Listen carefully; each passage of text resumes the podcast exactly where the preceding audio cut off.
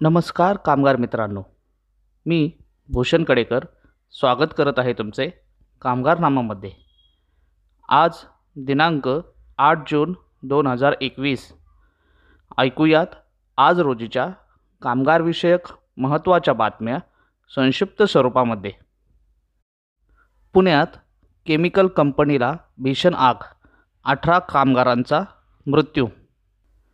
पुणे जिल्ह्यातील पिरंगुटजवळील उरवडे येथील केमिकल कंपनीत आगीची घटना काल दिनांक सात जून दोन हजार एकवीस रोजी घडली.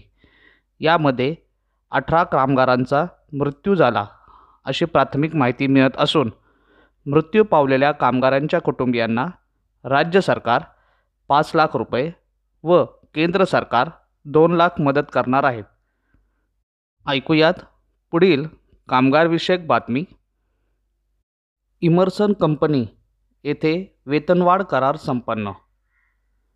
इमर्सन कंपनी आणि इंजिनिअरिंग श्रमिक संघटना यांच्यामध्ये वेतनवाढ करार संपन्न झाला असून यानुसार पंधरा हजार शंभर रुपयांची वेतनवाढ देण्यात आली.